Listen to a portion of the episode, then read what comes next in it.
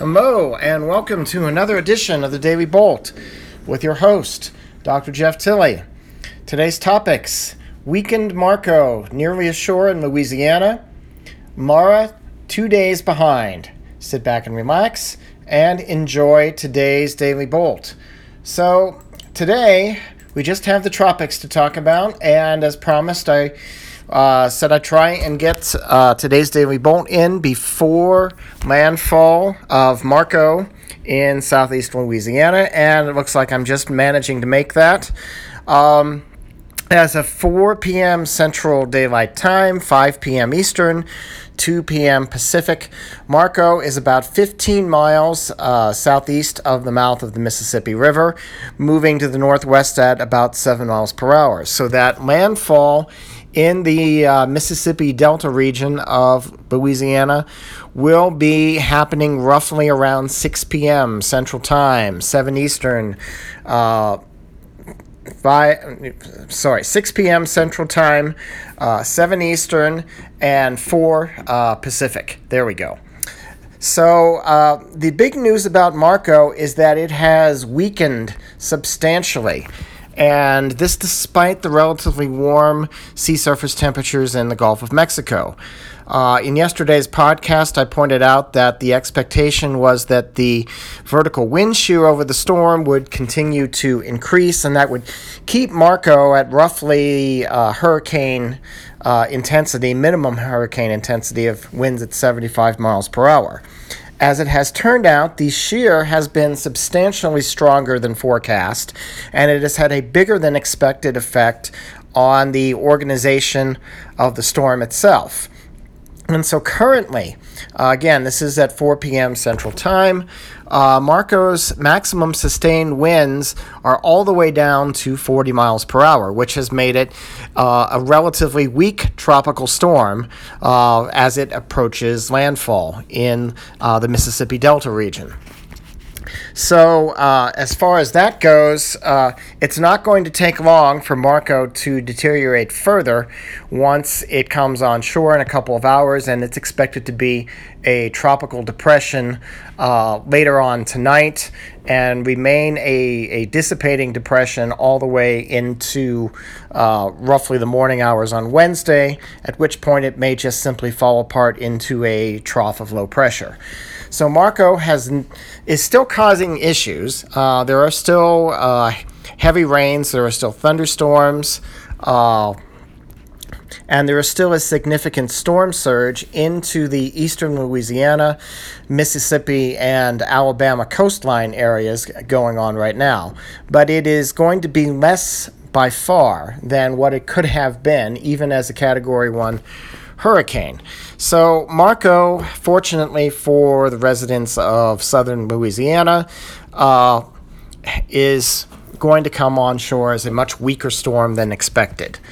That turns the attention to Tropical Storm Mara, which is now south of Cuba at the present time. It will still cross the extreme western coast of Cuba overnight tonight and emerge into the Gulf of Mexico tomorrow. Its maximum sustained winds are holding at about 60 miles per hour, which is about where they were at the time of last evening's podcast. It is moving forward at a very brisk pace, 20 miles per hour.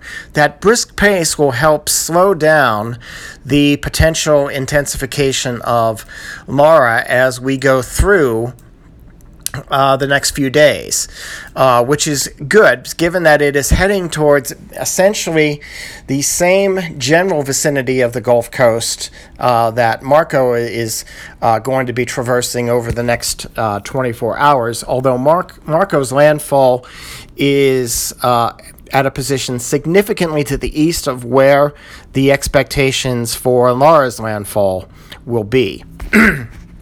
And so the next question with Laura is what's going to happen with Laura.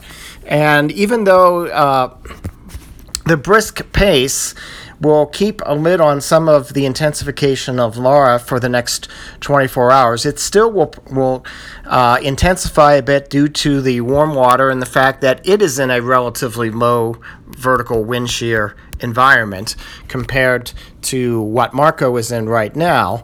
And the wind shear is forecast to relax over the northern Gulf of Mexico over the next 2 days. And this will allow Laura to slowly strengthen to Category 2 strength by the time it approaches the landfall in western Louisiana. So Laura may end up easily being the more problematic of the two tropical storms for this part of the Gulf Coast, for the state of Louisiana, and the surrounding area as well. And Laura's effects will go on for some time, strengthening to a Category 2 hurricane.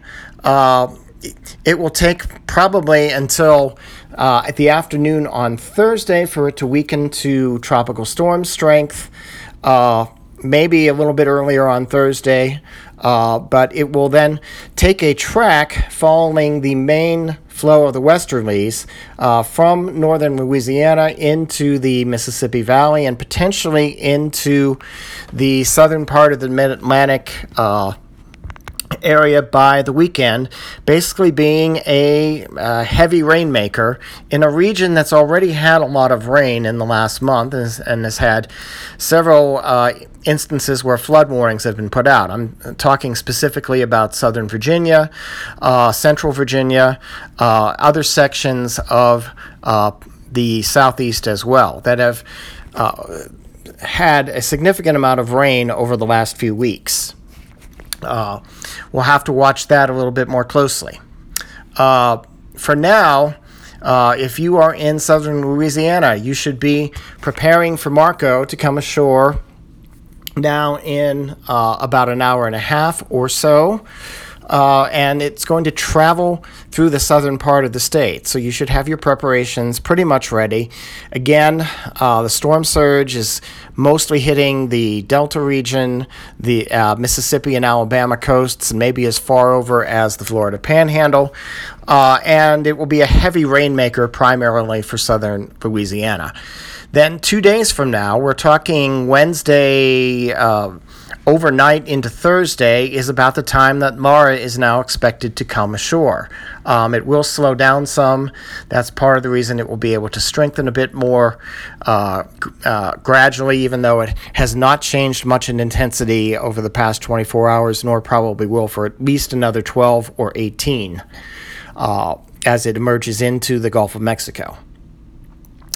We'll keep you posted on Laura, on any other storms that come up, and probably have some other topics to address as we go through the rest of the week.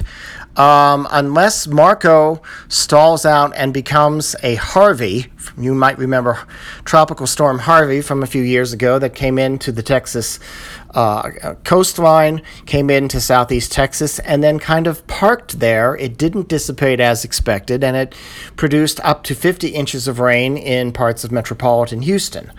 Unless Marco does something like that, we probably won't have much more to say about Marco in future podcasts this week, but we will certainly have more to talk about with respect to Laura. For now, I'm Dr. Jeff Tilley. This is the Daily Bolt. Good night, good morning, good afternoon, and stay safe.